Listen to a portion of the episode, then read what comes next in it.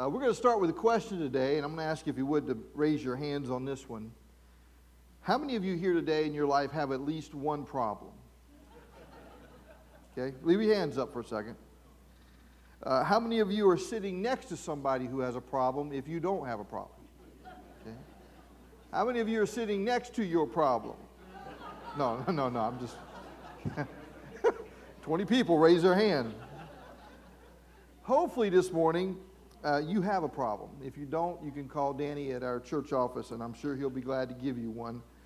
Uh, part of what I want to say right at the start of today is in a very interesting way, you will be defined by the ultimate biggest problem in your life.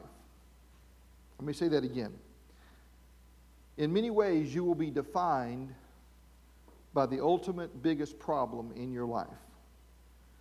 And what we can do in life is we can choose if we want to devote ourselves to things like how can I be richer or how can I be more successful or how can I be popular or how can I be you know, well liked, how can I be secure.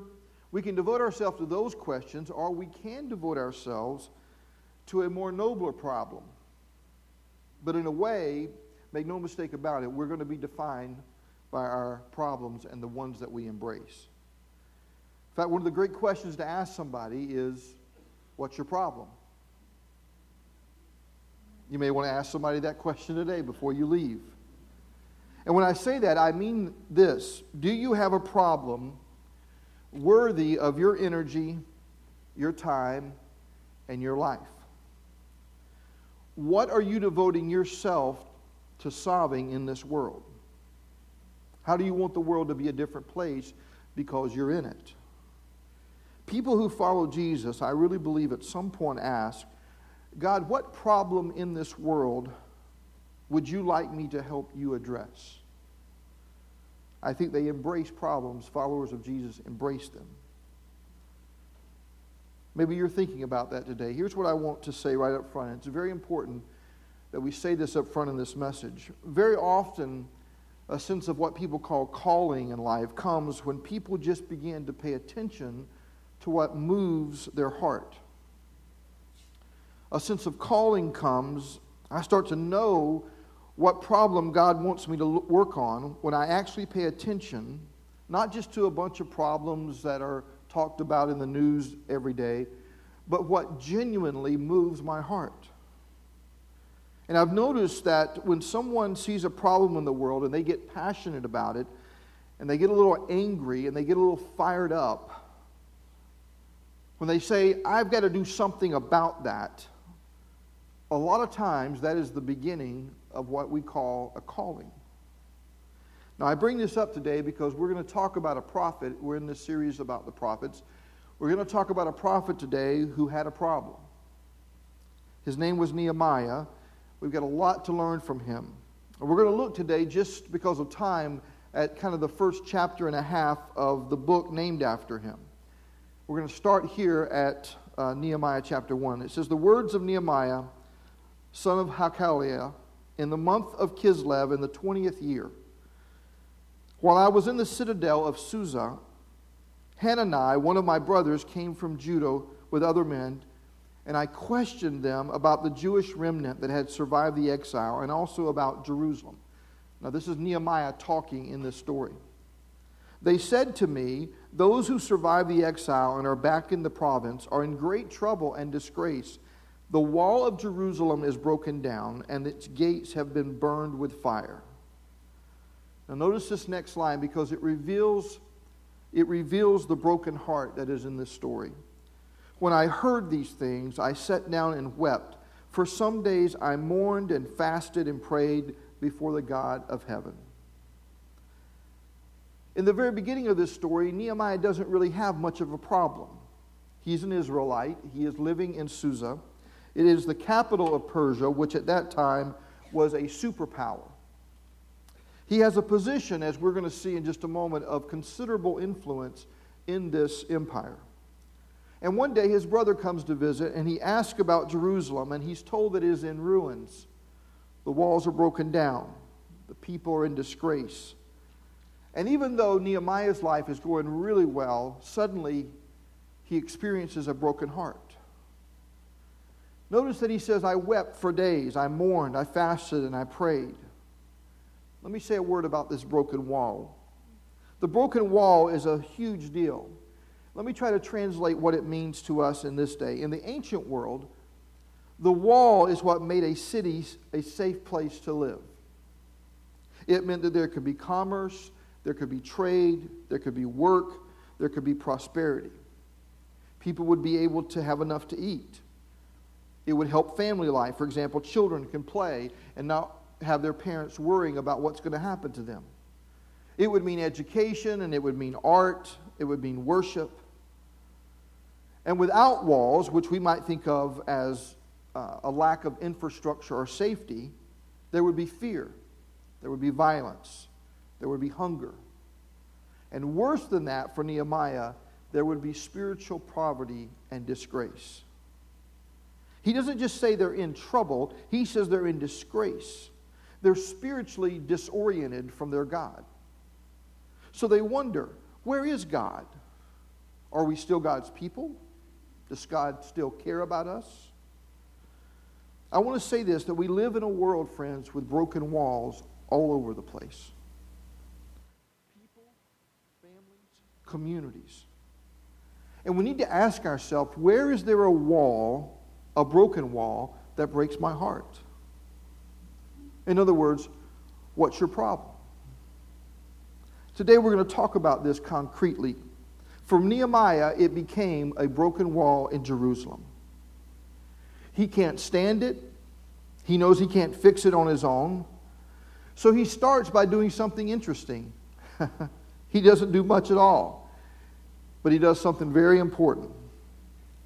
He lets his pain go way down deep into his soul. He pours out his heart to God in prayer. And this prayer is so rich that we're going to just kind of read through it. I want you to listen. The first thing that Nehemiah does, he says, Then I said, Lord, the God of heaven, the great and awesome God, who keeps his covenant of love with those who love him and keep his commandments, let your ear be attentive and your eyes open to hear the prayer your servant is praying before you day and night for your servants, the people of Israel. I confess the sins we Israelites, including myself and my father's family, have committed against you. We have acted very wickedly toward you. We have not obeyed the commands, decrees, and laws you gave your servant Moses. Remember the instruction you gave your servant Moses, saying, If you are unfaithful, I will scatter you among the nations. But if you return to me and obey my commands, then even if your exiled people are at the farthest horizon, I will gather them from there and bring them to the place I have chosen as a dwelling place for my name. I think it's always interesting when someone reminds God of what they said years before. They are your servants and your people, whom you redeemed by your great strength and your mighty hand. He says, Lord, let your ear be attentive to the prayer of this your servant and to the prayer of your servants who delight in revering your name. Give your servant success today by granting him favor in the presence of this man. He's talking about the king of Persia. Folks, this is a phenomenal prayer. And we need to look at the language for a second. Nehemiah is facing this huge problem, but he does not start with how big the problem is. Sometimes that's what prayer deteriorates in. It's kind of out loud worrying about stuff. Nehemiah starts not with how big his prayer or problem is, but how big his God is. You need to understand here, this is getting oriented to reality. Nehemiah lives in a place where Lord, the God of heaven, lives. And to Nehemiah, heaven is not some place out there. Heaven is the sphere where God's will is being done every day of his life. This means that, that God is right there with Nehemiah. Sometimes people will say, you know, I feel like when I pray, my, my prayers don't get higher than the ceiling. Well, here's the good news God's right there with you, so they don't have to. they don't have to go any higher than that. He's right there with you. Maybe you should listen this week to the words of Nehemiah when you're praying and just be really honest in your prayer. Don't fake it. But ask yourself do I really believe there is a great and awesome God who is the Lord of heaven? Do I really believe that? That He is utterly loving and good and gracious? Now, if I don't believe that, or if I'm unsure about it, let's just be honest with God about it and say, God, I've got my doubts. And then take them seriously and write them down and talk about them. But Nehemiah begins with this great God. He lays out this huge problem. He confesses his sin and his lack of ability to do this on his own. And then he says, Lord, give your servant success. Now he comes to a place of not just crying about the problem anymore. Now it's time to take action. Let's talk about action. Someone has said that there are three people in the world. You might want to write this down. There are people, some people make things happen. Some people watch things happen, and then some people wonder what happened. Most people will fall into one of these three categories. There are a million people who won't even know about this wall in Jerusalem. There's another million or so who will respond by saying, You know, that's a shame about that wall. Somebody ought to do something about that wall. But there is one person, at least one, that cannot let it go, and his name is Nehemiah. And he knows that this is more than he can do on his own. This is always going to be about what he and God can do together. Now, friends, that is a spiritual reality that we need to live in.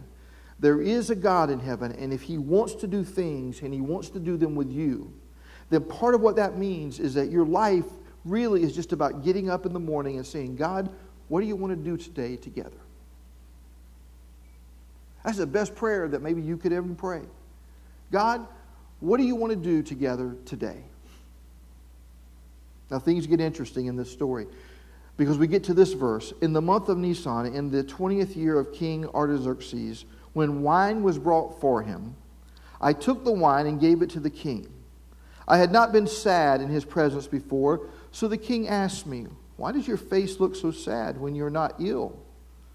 This can be nothing but sadness of heart.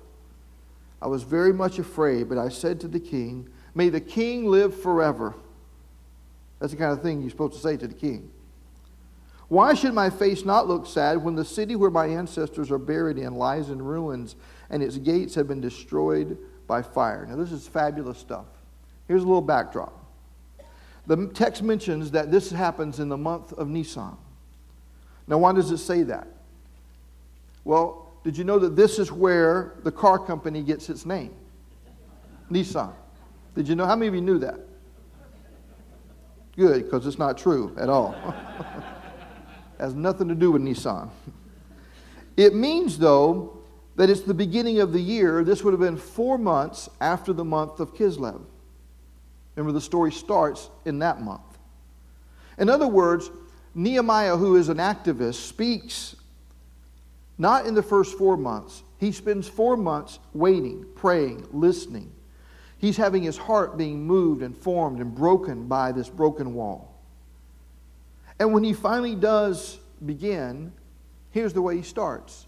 He starts by being sad in the king's presence. Now remember, he's devastated four months ago, but he was not about to let the king see his face. Now let's talk about why. Why does he decide that one day he's going to be sad? Well, here's why this is such a big deal. As I said before, Nehemiah is uh, an influential person, and the reason that he's influential is he has a job called the cupbearer to the king.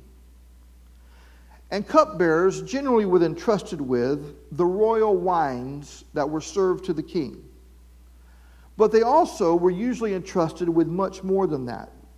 In fact, one ancient Babylonian source says that there was another cupbearer, uh, Ahikar.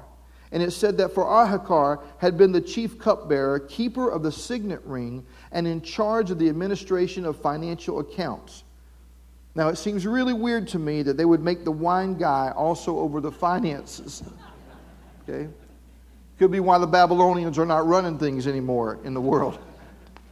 But they did.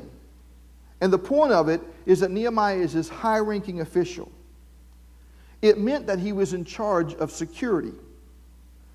It meant that it was his job to make sure that the king was not poisoned. You know, in our day, we talk a lot about security, homeland security, security protocols. Anybody here notice how when somebody kind of like has a high level of security clearance and they leak out sensitive information, they tend to get in trouble? I mean, that's never happened in our country, right? In Nehemiah, in the king's day, the king has all the power. And if he even suspected, even remotely, that his cupbearer might be disloyal, that his cupbearer could be bribed by his enemies, that the cupbearer might poison him or allow him to be poisoned, listen, he would take him out and terminate him that day. And friends, when I say terminate, I mean terminate.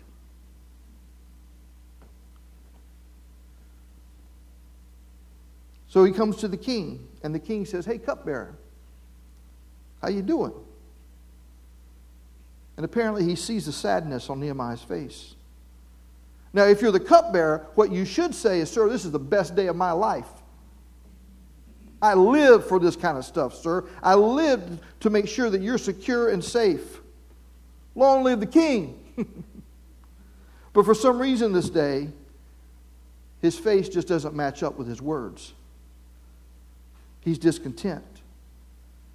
And the king can see this in his face. And the king says, Hey, Nehemiah, are you not happy in your job? Should we talk? You got to remember what this means for Nehemiah. It says not only was he afraid, it says he was very afraid. And Nehemiah takes a chance and he says, King, how can I be happy? Notice he never mentions the name Jerusalem ever. He says, My hometown, where I'm from. Now he's navigating a minefield here, and I'll tell you why in a second. Jerusalem is the country or the capital of a country that Persia now runs. They now occupy and they're, they're over it. If Jerusalem gets rebuilt, it means this it means that the people could be encouraged to say, you know what? We can revolt against Persia and we can just kind of like be independent again. In fact, uh, just kind of historically, there's already been at least one attempt to rebuild Jerusalem. In fact, in the book of Ezra, which is right next to Nehemiah in the scriptures, there are two books right next to each other. They go together talking about the same time. The guy who ordered the rebuild of Jerusalem stopped, who said, We're not going to have this, was precisely this same king, Artaxerxes. In Ezra 4, he writes, Now issue an order to these men to stop work so that this city will not be rebuilt until I so order. Be careful not to neglect this matter. Why let this threat grow to the detriment of the royal interest? In other words, if these people get power, they're going to think they can do anything and they may revolt. It's not just that he's being sad in front of the king, he's being sad in front of a king that put a stop to rebuilding his city. And what he's basically saying is, hey, king, I need you to reconsider. I think I need you to reverse your decision. And that's what's going on in this story. That's why it's so explosive. He puts his life on the line. And there's silence, and I don't know how long the silence goes on. But then it says these words, and these are fabulous words. It says, The king said to me, What is it you want? Now I'm going to ask you something. What would you do in that moment when the king of Persia said, What do you want? I love the way the writer writes this. He says, Then I prayed to the God of heaven, and I answered the king. If it pleases the king, and if your servant has found favor in his sight, let him send me to the city in Judah where my ancestors are buried so that I can rebuild it. Now, notice, his first prayer goes on quite long. Takes a, a long time to pray. He spends four months in prayer. This one happens in kind of like a second, kind of a reflex prayer. And the presence of God is so great to Nehemiah that automatically he says, Okay, God, how should I say this and what should I say? This is the way life works, friends. This is where deliverance comes from. Then I prayed to my God. Think about this. How would our life be different if most of our conversations started with, I prayed to my God and I said to my spouse? I prayed to my God and I said to my kids, I prayed to my God and I said to my boss, just a flash prayer. He makes his request. He says these words If I have found favor, send me to Judah, where my ancestors are buried, so that I can rebuild the city. Listen now. Then the king, with the queen sitting beside him, asked me, How long will your journey take, and when will you get back? It pleased the king to send me, so I set a time. Now, this is great. This is like huge for Nehemiah. I mean, huge. If I was Nehemiah, I would have gotten so excited just absolutely on top of the world, that I would have just ran out of there as fast as I could and said, okay, time to go. But Nehemiah knows he has a bigger problem than just his life.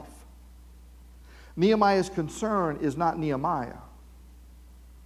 Nehemiah understands that he's working with this great big God for a project for God's kingdom, for his people.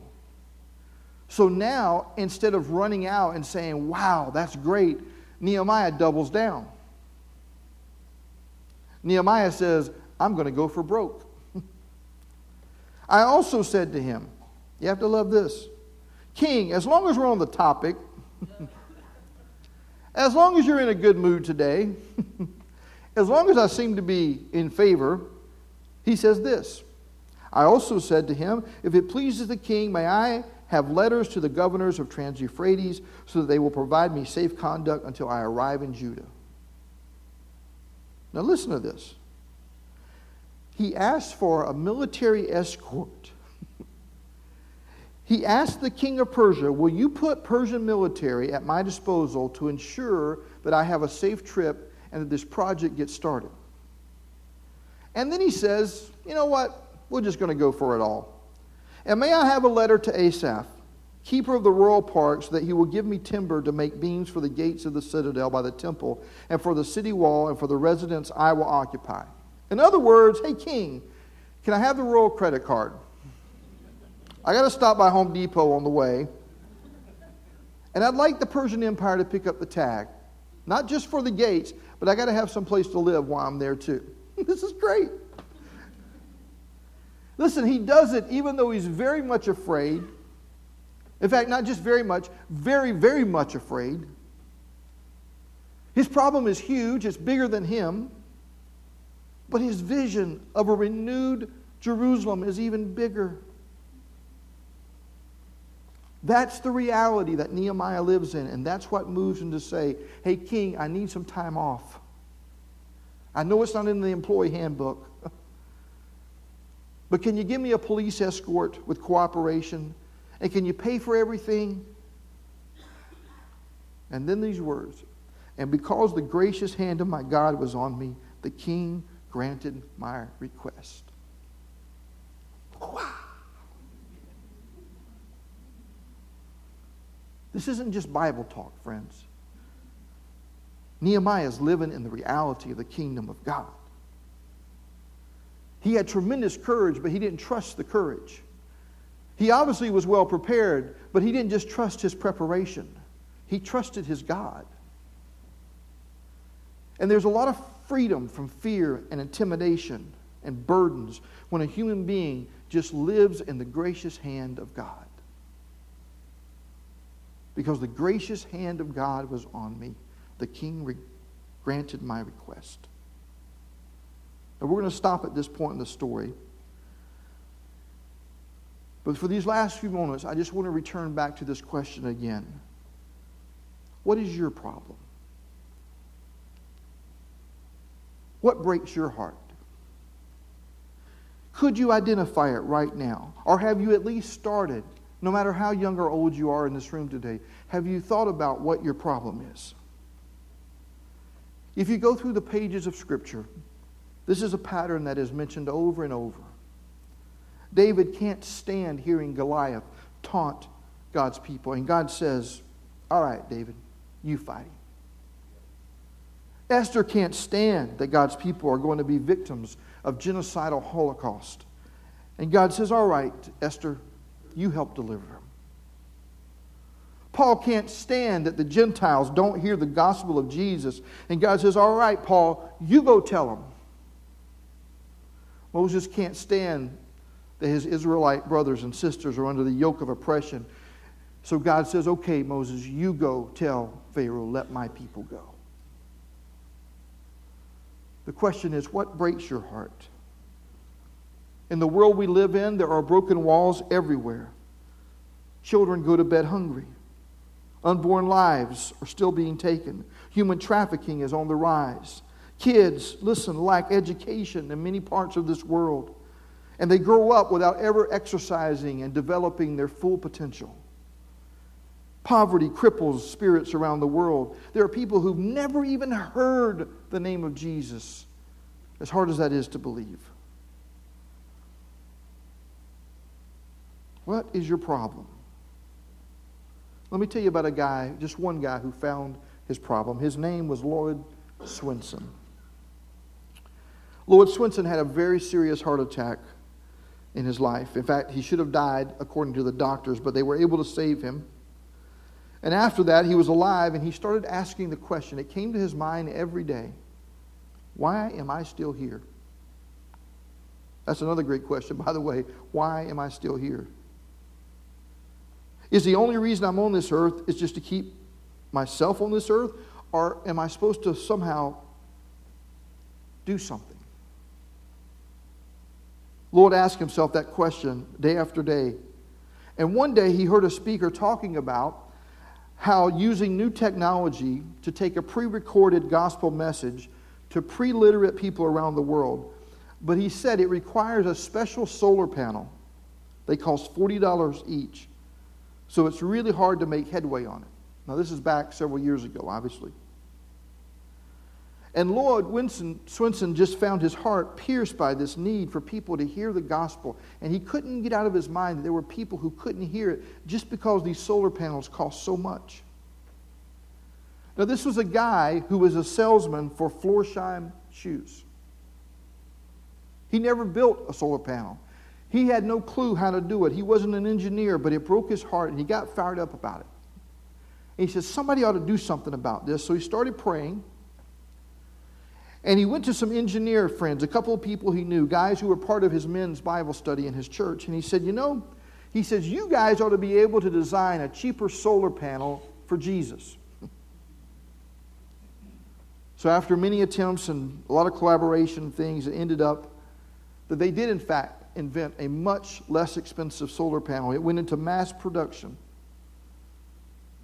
They have now produced tens of thousands of those solar panels because one guy, one shoe salesman, found his broken wall. So here's the question again What's your problem? Now, listen, it doesn't have to look dramatic. It may be dramatic, it may be very non dramatic. It doesn't need to be something that feels, you know, makes you feel grandiose. But we were made to be a part of the kingdom. And maybe your broken wall is very personal, like maybe it's your marriage or your family or the community of Lakeland, or maybe, yes, it is something about the world at large that we live in. But this morning, Oasis just wants to help you take just one step toward identifying what might break your heart. Robbie's going to come. He's going to lead us through communion time. But in conjunction with that communion time, we're going to get a little more specific about what it is that God is stirring in our hearts, what it is that really bothers us, what is our problem. I want you to start thinking about that as Robbie comes. And as he comes, he's going to let you hear from a couple of folks who have a problem. Let's listen.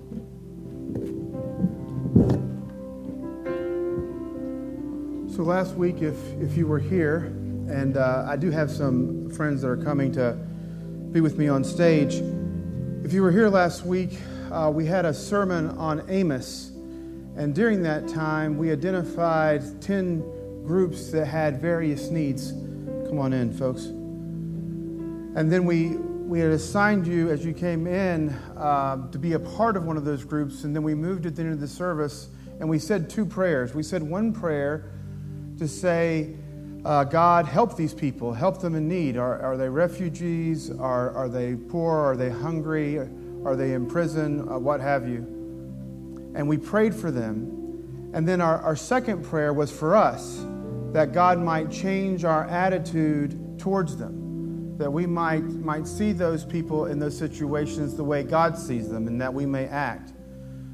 So today, as we kind of focus in on Nehemiah, we wanted to share with you three concrete examples of folks in Oasis who, who have seen a need and are meeting that need. And so, first, we're going to hear from Ted. So, Ted, tell me, what's your problem? About 500 to 1,000 kids in jail, most of which have never heard the gospel that Jesus came to save them. 1979, God called me to to go into the detention center with the kids to tell them about Jesus. And every Sunday morning, I'm in jail. That's what this thing here is about. That's my pass in and out. Um, the, the problem is that many, many of the kids have never heard about Jesus. They live in America, but the gospel's not out there. And part of Youth for Christ, we give them the the whole message that God came to save them, to make them new, to change their lives.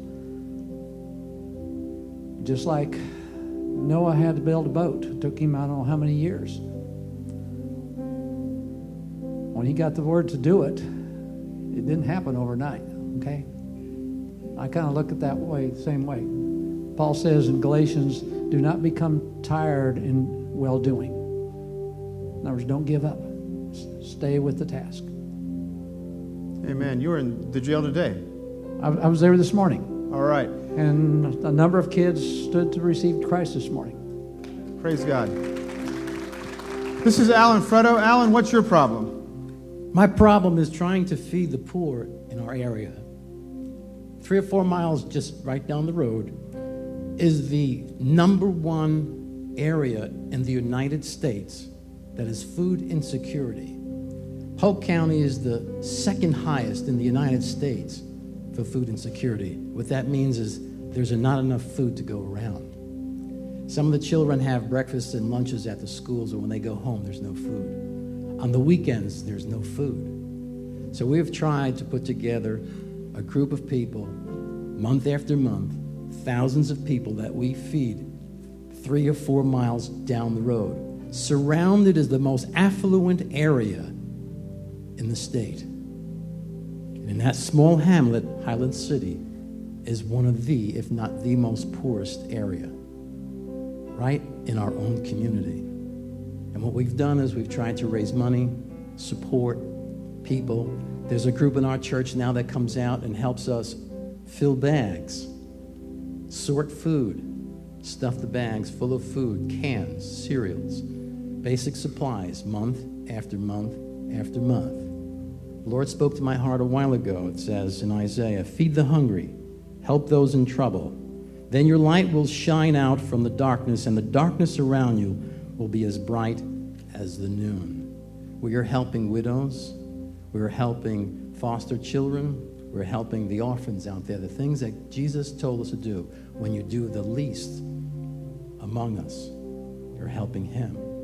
So I encourage you, what I can do financially, is more than you can do. We'll take your cans, we'll take your cereals. Please make sure they're in date. Mm-hmm. But I can get the food when I scavenge around can by can by can, month after month after month. When we distribute, it starts all over the very next day.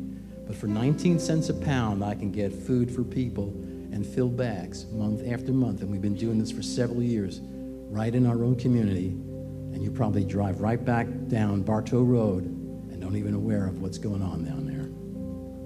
Thank you, Alan. Angela, I mean, besides me, what's your problem? Uh, my problem is kids. No, in need.